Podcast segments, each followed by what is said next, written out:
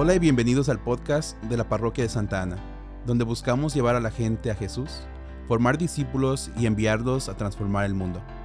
Esperamos que disfruten este episodio. Muy buenas tardes.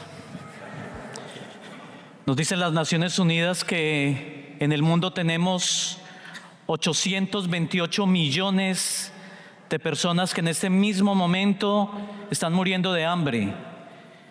Un gran desafío para las personas que queremos vivir eucarísticamente cuando el Señor nos dice, denles ustedes de comer.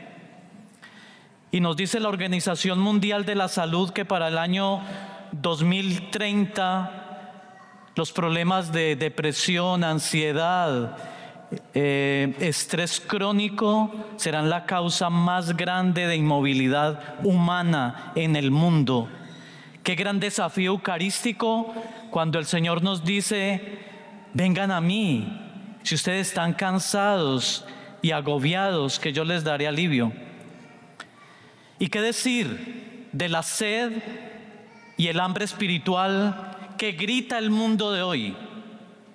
Un mundo lleno de comodidades, pero que grita de angustia, de soledad, de sed espiritual, cuando el Señor nos dice, vengan a mí, que yo tengo un agua con la cual ustedes nunca más pasarán sed.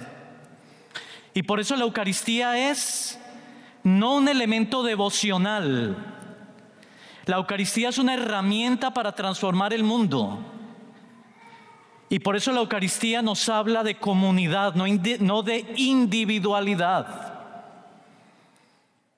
Y quiero referirles brevemente tres signos que nos ayudan a transformar esta realidad que acabo de describir. Primero, el sacerdote pone en una patena una hostia.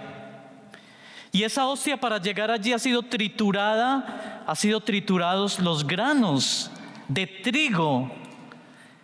Qué bello símbolo cuando a veces nosotros llegamos a la misa triturados por la vida, triturados por el desengaño, triturados por el dolor, desgarrados internamente por lo que significa vivir y el Señor llega y recoge todos esos pedacitos y junto con la hostia los une, los sana, nos calma y nos llena de paz.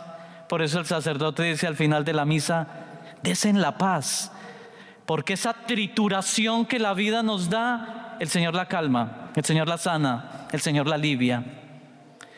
Y el segundo símbolo es el cáliz. El cáliz es un símbolo de muerte.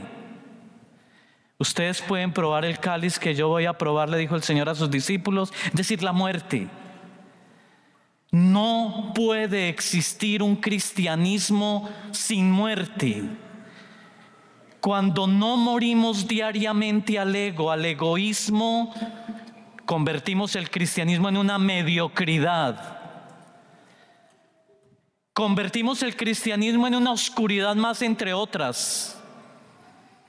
Convertimos el cristianismo en una devoción más de que otras. Cuando el cáliz es puesto en las manos del sacerdote y es expuesto a la comunidad, todos estamos identificados con la necesidad que tenemos de morir a algo. Por eso cuando vienes a la Eucaristía te liberas porque hay algo negativo en ti que va muriendo. El egoísmo, el odio, la avaricia, la pereza, todo eso tiene que estar traspasado por ese cáliz que significa la cruz. Y el último símbolo, la mezcla del vino y el agua. Este mundo imperfecto es el agua y la perfección es el vino, por eso se mezclan. Cada vez que nos reunimos aquí, somos como esas gotas de agua que traemos imperfección a la misa, pero que cuando mezclamos con el vino que es el amor de Dios, vamos perfeccionándonos día a día, vamos adquiriendo fortaleza espiritual, valentía espiritual, coraje espiritual. Por eso es tan importante que cuando ustedes vengan a la misa y vean que el sacerdote está echando esas gotitas de agua, es tu fragilidad que viene aquí. Por eso aquí no se, no se puede tener como premisa fundamental la debilidad, sino la fuerza de Dios. No el pecado, sino la misericordia de Dios. No la tiniebla, sino la fuerza de Dios que ilumina al mundo. Por eso la entrega para finalizar de este acto, que es un acto que no es teatral, que es una rememoración real de la muerte de Cristo, nos invita a entregarnos y solo nos podemos entregar cuando nos sentimos amados. Solamente allí podemos entregar sin miedo, podemos entregar con valor, entregar nuestros miedos, entregar nuestro egoísmo, entregar nuestra falta de honestidad para que Él llegue y la transforme como transforma el pan y el vino en el cuerpo y en la sangre de Cristo. Tenemos un desafío impresionante, que es salir de aquí, del encuentro con Cristo, a transformar la realidad, esa realidad que está afuera y que necesita de nosotros como testigos y discípulos.